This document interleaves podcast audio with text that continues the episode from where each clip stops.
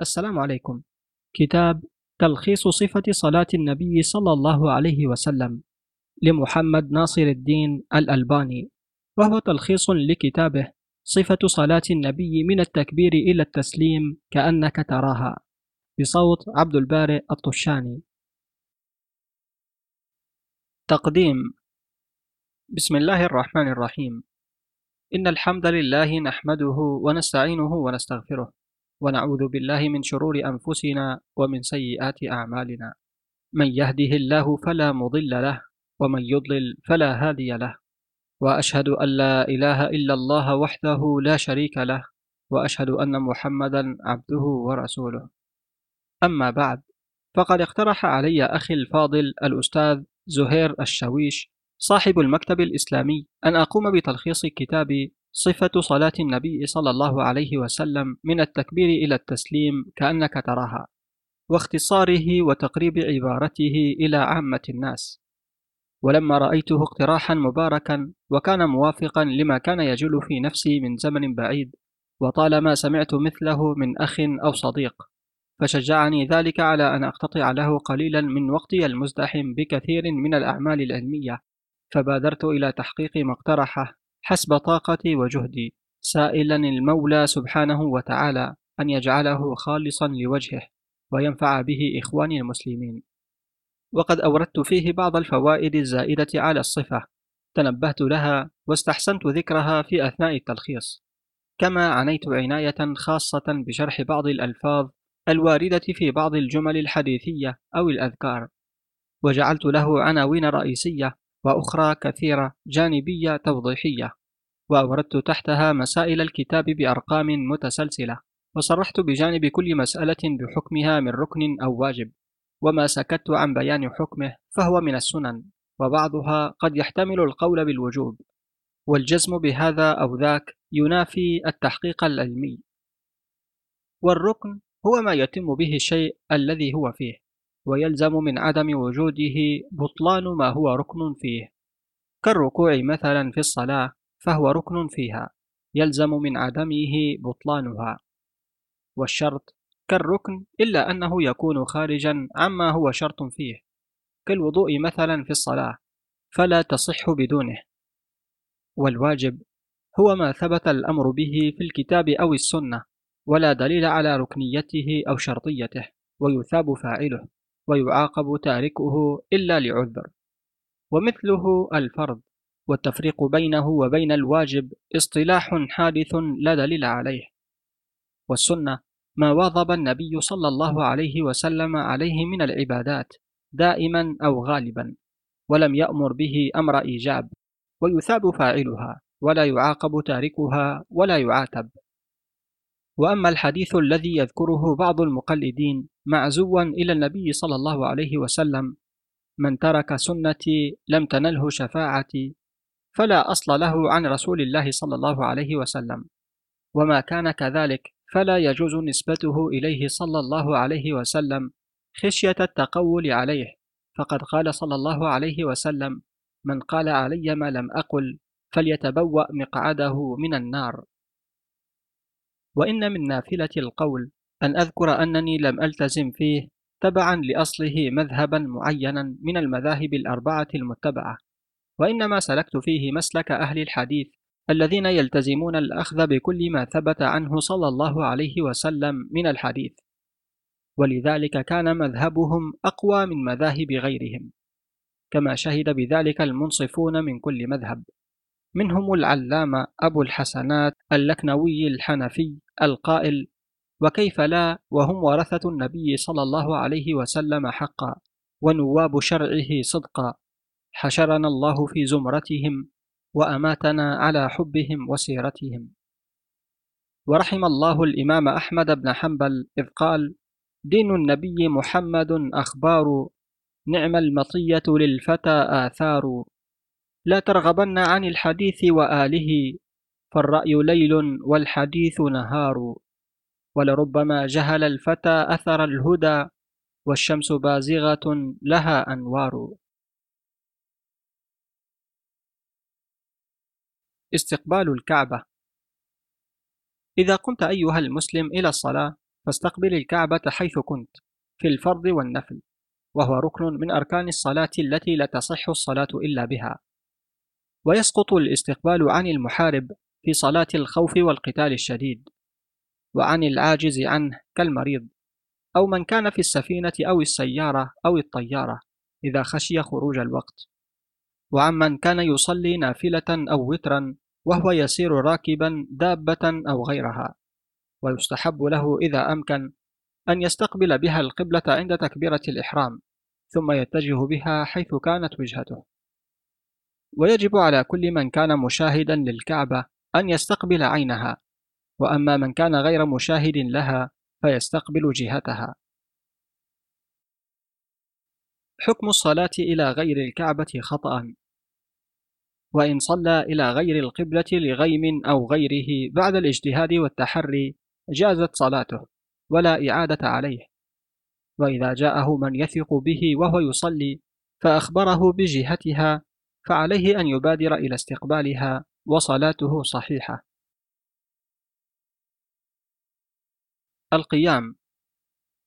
ويجب عليه أن يصلي قائما وهو ركن إلا على المصلي صلاة الخوف والقتال الشديد فيجوز له أن يصلي راكبا. والمريض العاجز عن القيام فيصلي جالسا إن استطاع وإلا فعلى جنب. والمتنقل فله أن يصلي راكبا أو قاعدا إن شاء ويركع ويسجد إيماء برأسه. وكذلك المريض ويجعل سجوده أخفض من ركوعه. ولا يجوز للمصلي جالسا أن يضع شيئا على الأرض مرفوعا يسجد عليه وإنما يجعل سجوده أخفض من ركوعه كما ذكرنا إذا كان لا يستطيع أن يباشر الأرض بجبهته. الصلاة في السفينة والطائرة. وتجوز صلاة الفريضة في السفينة وكذا الطائرة. وله أن يصلي فيهما قاعدا إذا خشي على نفسه السقوط. ويجوز أن يعتمد في قيامه على عمود أو عصا لكبر سنه أو ضعف بدنه. الجمع بين القيام والقعود. ويجوز أن يصلي صلاة الليل قائما أو قاعدا بدون عذر وأن يجمع بينهما. فيصلي ويقرأ جالسا وقبيل الركوع يقوم فيقرأ ما بقي عليه من الآيات قائما ثم يركع ويسجد ثم يصنع مثل ذلك في الركعة الثانية. وإذا صلى قاعدا جلس متربعا أو أي جلسة أخرى يستريح بها. الصلاة في النعال. ويجوز له أن يقف حافيا كما يجوز له أن يصلي منتعلا. والأفضل أن يصلي تارة هكذا وتارة هكذا حسب ما تيسر له فلا يتكلف لبسهما للصلاة ولا خلعهما بل إن كان حافيا صلى حافيا. وإن كان منتعلا صلى منتعلا إلا لأمر عارض. وإذا نزعهما فلا يضعهما عن يمينه وإنما عن يساره. إذا لم يكن عن يساره أحد يصلي. وإلا وضعهما بين رجليه. بذلك صح الأمر عن النبي صلى الله عليه وسلم. الصلاة على المنبر. وتجوز صلاة الإمام على مكان مرتفع كالمنبر لتعليم الناس. يقوم عليه فيكبر ويقرأ ويركع وهو عليه ثم ينزل القهقري حتى يتمكن من السجود على الأرض في أصل المنبر ثم يعود إليه فيصنع في الركعة الأخرى كما صنع في الأولى. وجوب الصلاة إلى سترة والدنو منها. ويجب أن يصلي إلى سترة لا فرق في ذلك بين المسجد وغيره ولا بين كبيرة وصغيرة لعموم قوله صلى الله عليه وسلم لا تصلي إلا إلى سترة ولا تدع أحدا يمر بين يديك فإن أبى فلتقاتله فإن معه القرين. يعني الشيطان. ويجب أن يدنو منها لأمر النبي صلى الله عليه وسلم بذلك. وكان بين موضع سجوده صلى الله عليه وسلم والجدار الذي يصلي إليه نحو ممر شاة فمن فعل ذلك فقد أتى بالدنو الواجب. مقدار ارتفاع السترة.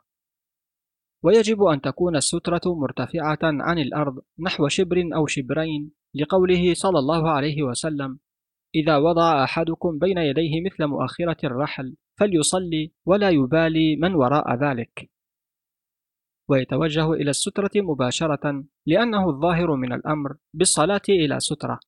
وأما التحول عنها يمينا أو يسارا بحيث أنه لا يصمد إليها صمدا فلم يثبت. وتجوز الصلاة إلى العصا المغروزة في الأرض أو نحوها وإلى شجرة أو اسطوانة وإلى امرأته المضجعة على السرير وهي تحت لحافها وإلى الدابة ولو كانت جملا. تحريم الصلاة إلى القبور. ولا تجوز الصلاة إلى القبور مطلقا سواء كانت قبورا للأنبياء أو غيرهم. تحريم المرور بين يدي المصلي ولو في المسجد الحرام. ولا يجوز المرور بين يدي المصلي إذا كان بين يديه سترة ولا فرق في ذلك بين المسجد الحرام وغيره من المساجد. فكلها سواء في عدم الجواز لعموم قوله صلى الله عليه وسلم لو يعلم المار بين يدي المصلي ماذا عليه لكان أن يقف أربعين خيرا له من أن يسر بين يديه يعني المرور بينه وبين موضع سجوده. وجوب منع المصلي للمار بين يديه ولو في المسجد الحرام. ولا يجوز للمصلي إلى سترة أن يدع أحدا يمر بين يديه للحديث السابق ولا تدع أحدا يمر بين يديك. وقوله صلى الله عليه وسلم إذا صلى أحدكم إلى شيء يستره من الناس فأراد أحد أن يجتاز بين يديه فليدفع في نحره وليدرأ ما استطاع.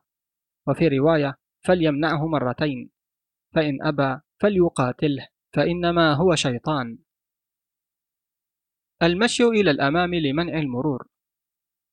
ويجوز أن يتقدم خطوة أو أكثر ليمنع غير مكلف من المرور بين يديه كدابة أو طفل حتى يمر من ورائه.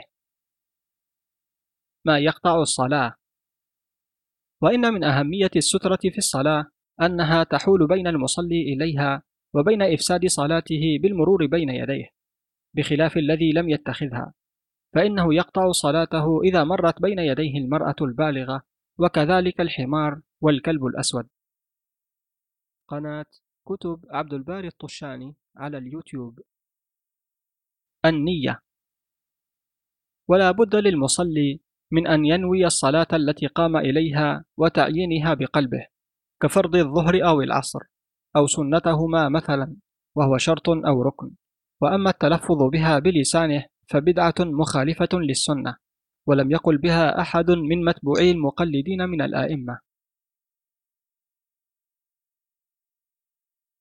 التكبير. ثم يستفتح الصلاة بقوله الله أكبر وهو ركن. لقوله صلى الله عليه وسلم مفتاح الصلاة الطهور وتحريمها التكبير وتحليلها التسليم. ولا يرفع صوته بالتكبير في كل الصلوات إلا إذا كان إماما. ويجوز تبليغ المؤذن تكبير الإمام إلى الناس إذا وجد المقتضي لذلك كمرض الإمام وضعف صوته أو كثرة المصلين خلفه. ولا يكبر المأموم إلا عقب انتهاء الإمام من التكبير. رفع اليدين وكيفيته. ويرفع يديه مع التكبير أو قبله أو بعده. كل ذلك ثابت في السنة. ويرفعهما ممدودة الأصابع. ويجعل كفيه حذو منكبيه. وأحيانا يبالغ في رفعهما حتى يحاذي بهما أطراف أذنيه. وضع اليدين وكيفيته. ثم يضع يده اليمنى على اليسرى عقب التكبير وهو من سنن الأنبياء عليهم الصلاة والسلام وأمر به رسول الله صلى الله عليه وسلم أصحابه فلا يجوز إسدالهما. ويضع اليمنى على ظهر كفه اليسرى وعلى الرسغ والساعد وتارة يقبض باليمنى على اليسرى. محل الوضع. ويضعهما على صدره فقط. الرجل والمرأة في ذلك سواء. ولا يجوز أن يضع يده اليمنى على خاصرته. الخشوع والنظر إلى موضع السجود. وعليه أن يخشع في صلاته وأن يتجنب كل ما قد يلهيه عنه من زخارف ونقوش فلا يصلي بحضرة طعام يشتهيه ولا وهو يدافعه البول والغائط. وينظر في قيامه إلى موضع سجوده ولا يلتفت يمينا ولا يسارا. فإن الالتفات اختلاس يختلسه الشيطان من صلاة العبد ولا يجوز أن يرفع بصره إلى السماء. دعاء الاستفتاح.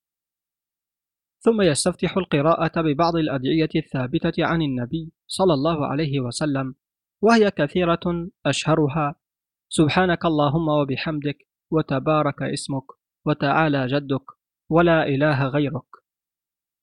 وقد ثبت الأمر به فينبغي المحافظة عليه. القراءة. ثم يستعيذ بالله تعالى وجوبا ويأثم بتركه. والسنة أن يقول تارة أعوذ بالله من الشيطان الرجيم من همزه ونفخه ونفثه. والنفث هنا الشعر المذموم.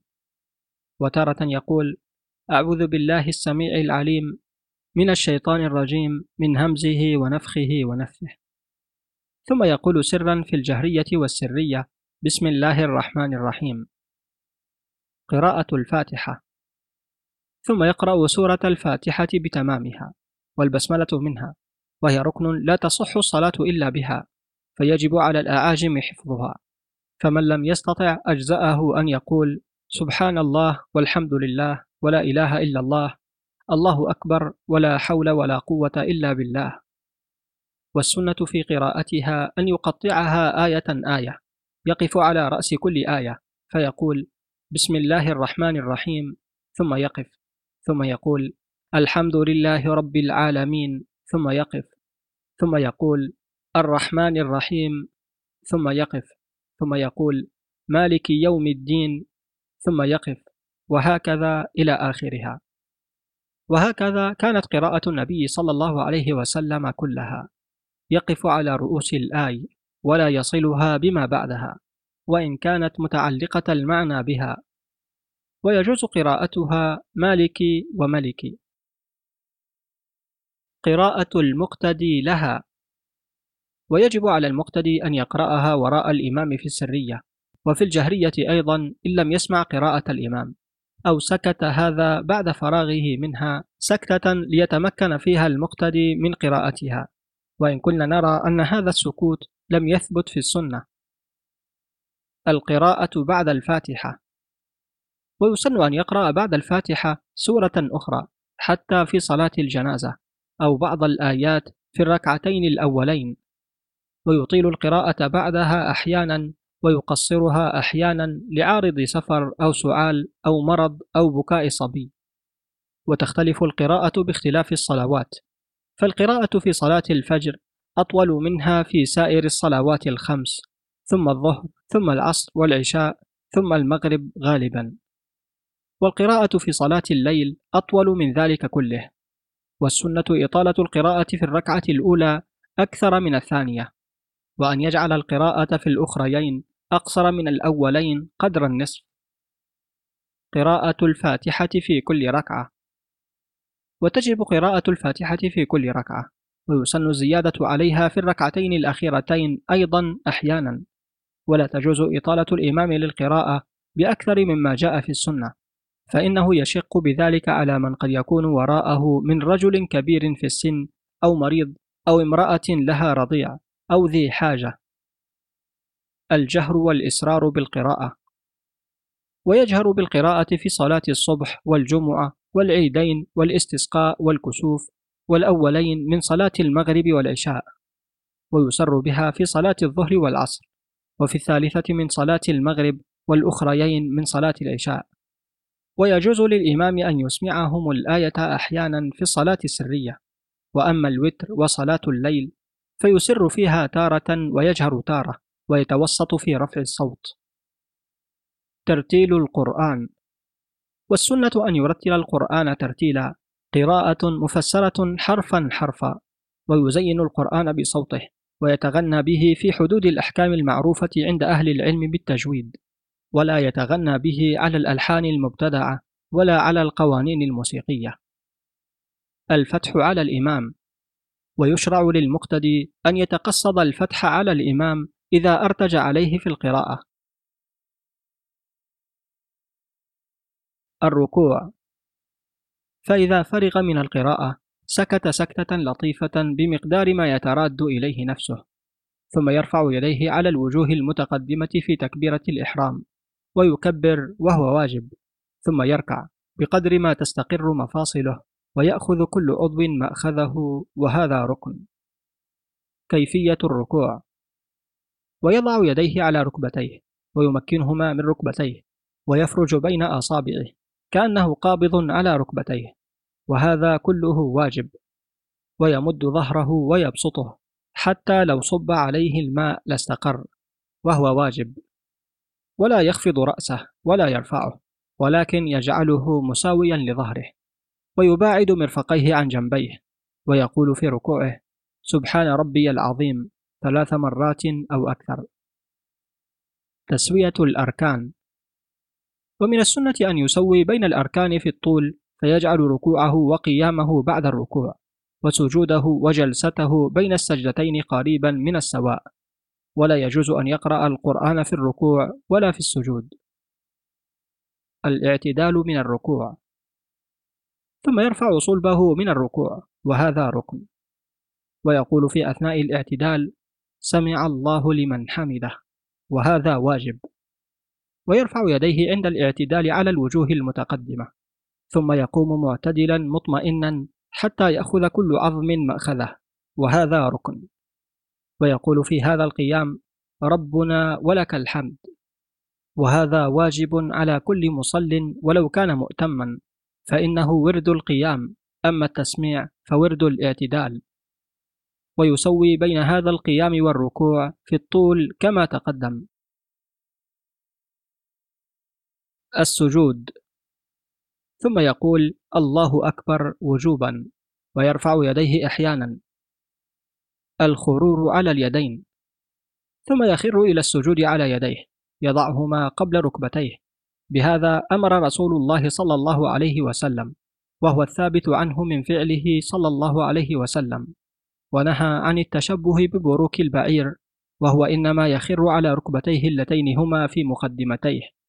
فإذا سجد وهو ركن اعتمد على كفيه وبسطهما ويضم أصابعهما ويوجهها إلى القبلة ويجعل كفيه حذو منكبيه وتارة يجعلهما حذو أذنيه ويرفع ذراعيه عن الأرض وجوبا ولا يبسطهما بسط الكلب. ويمكن أنفه وجبهته من الأرض وهذا ركن ويمكن أيضا ركبتيه وكذا أطراف قدميه وينصبهما وهذا كله واجب. ويستقبل بأطراف أصابعهما القبلة ويرص عقبيه. الاعتدال في السجود. ويجب عليه أن يعتدل في سجوده وذلك بأن يعتمد فيه اعتمادا متساويا على جميع أعضاء سجوده وهي الجبهة والأنف معا والكفان والركبتان وأطراف القدمين. ومن اعتدل في سجوده هكذا فقد اطمأن يقينا والاطمئنان في السجود ركن أيضا.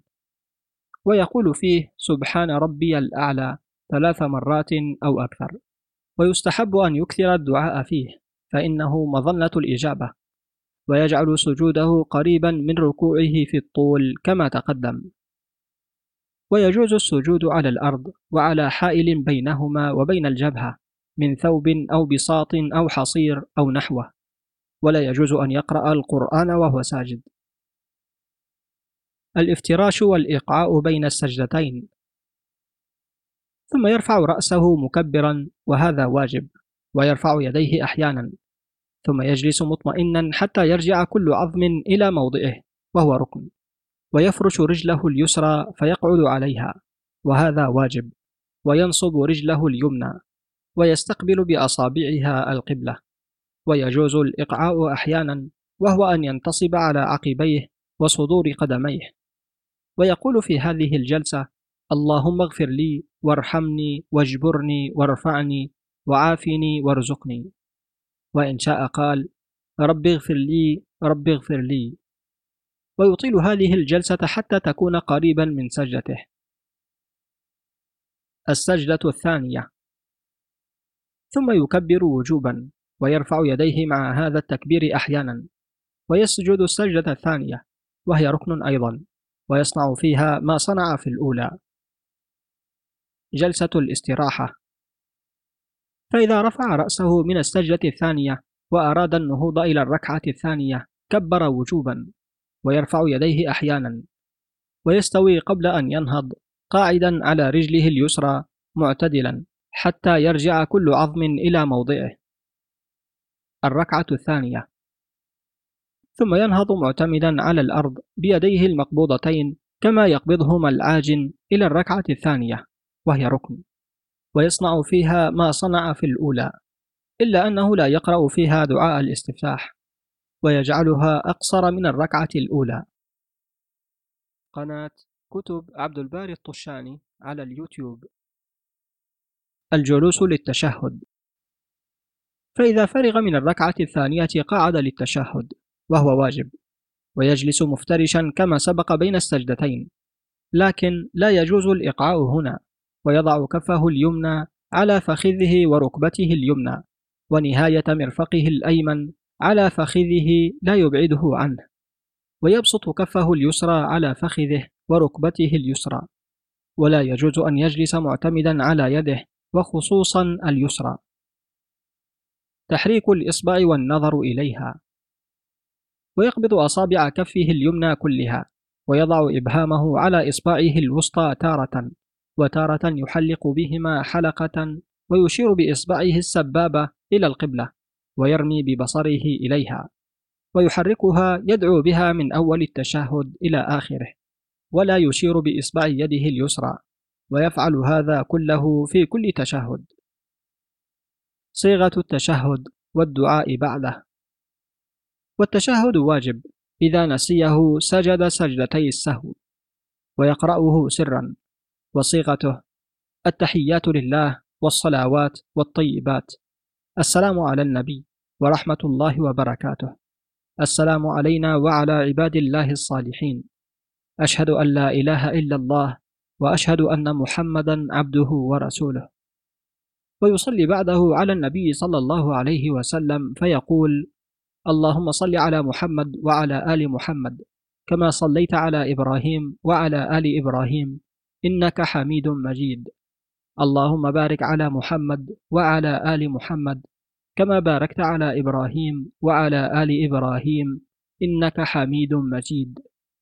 وإن شئت الاختصار قلت اللهم صل على محمد وعلى آل محمد وبارك على محمد وعلى آل محمد كما صليت وباركت على إبراهيم وعلى آل إبراهيم إنك حميد مجيد. ثم يتخير في هذا التشهد من الدعاء الوارد أعجبه إليه فيدعو الله به. الركعة الثالثة والرابعة. ثم يكبر وجوبا والسنة أن يكبر وهو جالس ويرفع يديه أحيانا. ثم ينهض إلى الركعة الثالثة. وهي ركن كالتي بعدها وكذلك يفعل إذا أراد القيام إلى الركعة الرابعة. ولكنه قبل أن ينهض يستوي قاعدا على رجله اليسرى معتدلا حتى يرجع كل عظم إلى موضعه. ثم يقوم معتمدا على يديه كما فعل في قيامه إلى الركعة الثانية. ثم يقرأ في كل من الثالثة والرابعة سورة الفاتحة وجوبا ويضيف إليها آية أو أكثر أحيانا. القنوت للنازلة ومحله. ويسن له أن يقنت ويدعو للمسلمين لنازلة نزلت بهم. ومحله إذا قال بعد الركوع ربنا لك الحمد وليس له دعاء راتب. وإنما يدعو فيه بما يتناسب مع النازلة ويرفع يديه في هذا الدعاء ويجهر به إذا كان إماما ويؤمن عليه من خلفه. فإذا فرغ كبر وسجد. قنوت الوتر ومحله وصيغته. وأما القنوت في الوتر فيشرع أحيانا ومحله قبل الركوع خلافا لقنوت النازلة ويدعو فيه بما يأتي. اللهم اهدني فيمن هديت وعافني فيمن عافيت وتولني فيمن توليت وبارك لي فيما أعطيت وقني شر ما قضيت فإنك تقضي ولا يقضى عليك. وإنه لا يذل من واليت ولا يعز من عاديت. تباركت ربنا وتعاليت لا منجى منك إلا إليك. وهذا الدعاء من تعليم رسول الله صلى الله عليه وسلم فلا يزاد عليه إلا الصلاة عليه صلى الله عليه وسلم فتجوز لثبوتها عن الصحابة رضي الله عنهم. ثم يركع ويسجد السجدتين كما تقدم. التشهد الأخير والتورك. ثم يقعد للتشهد الأخير وكلاهما واجب ويصنع فيه ما صنع في التشهد الأول إلا أنه يجلس فيه متوركا يفضي بواركه اليسرى إلى الأرض ويخرج قدميه من ناحية واحدة ويجعل اليسرى تحت ساقه اليمنى وينصب قدمه اليمنى ويجوز فرشها أحيانا ويلقم كفه اليسرى ركبته يعتمد عليها. وجوب الصلاة على النبي صلى الله عليه وسلم والتعوذ من الأربع.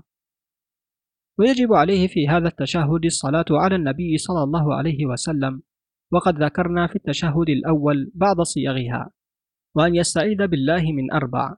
يقول اللهم إني أعوذ بك من عذاب جهنم ومن عذاب القبر ومن فتنة المحيا والممات ومن شر فتنة المسيح الدجال. الدعاء قبل السلام. ثم يدعو لنفسه بما بدا له مما ثبت في الكتاب والسنة وهو كثير طيب فإن لم يكن عنده شيء منه دعا بما تيسر له ما ينفعه في دينه أو دنياه. التسليم وأنواعه. ثم يسلم عن يمينه وهو ركن حتى يرى بياض خده الأيمن وعن يساره حتى يرى بياض خده الأيسر. ولو في صلاة الجنازة. ويرفع الإمام صوته بالسلام إلا في صلاة الجنازة وهو على وجوه. الأول السلام عليكم ورحمة الله وبركاته. عن يمينه السلام عليكم ورحمة الله. عن يساره. الثاني مثله دون قوله وبركاته. الثالث السلام عليكم ورحمة الله. عن يمينه السلام عليكم. عن يساره. الرابع يسلم تسليمة واحدة تلقاء وجهه يميل به إلى يمينه قليلا. أخي المسلم هذا ما تيسر لي من تلخيص صفة صلاة النبي صلى الله عليه وسلم محاولا بذلك أن أقربها إليك حتى تكون واضحة لديك ماثلة في ذهنك وكأنما تراها بعينك. فإذا أنت صليت نحو ما وصفت لك من صلاته صلى الله عليه وسلم فإني أرجو من الله تعالى أن يتقبلها منك لأنك بذلك تكون قد حققت فعلا قول النبي صلى الله عليه وسلم صلوا كما رأيتموني أصلي ثم عليك بعد ذلك ألا تنسى الاهتمام باستحضار القلب والخشوع فيها فإنه هو الغاية الكبرى من وقوف العبد بين يدي الله تعالى فيها وبقدر ما تحقق في نفسك من هذا الذي وصفت لك من الخشوع والاحتذاء بصلاته صلى الله عليه وسلم يكون لك من الثمرة المرجوة التي أشار إليها ربنا تبارك وتعالى بقوله إن الصلاة تنهى عن الفحشاء والمنكر. وختاما أسأل الله تعالى أن يتقبل منا صلاتنا وسائر أعمالنا ويدخر لنا ثوابها إلى يوم نلقاه يوم لا ينفع مال ولا بنون إلا من أتى الله بقلب سليم. والحمد لله رب العالمين. عزيزي متابع قناة كتب وروايات عبد الباري الطشاني.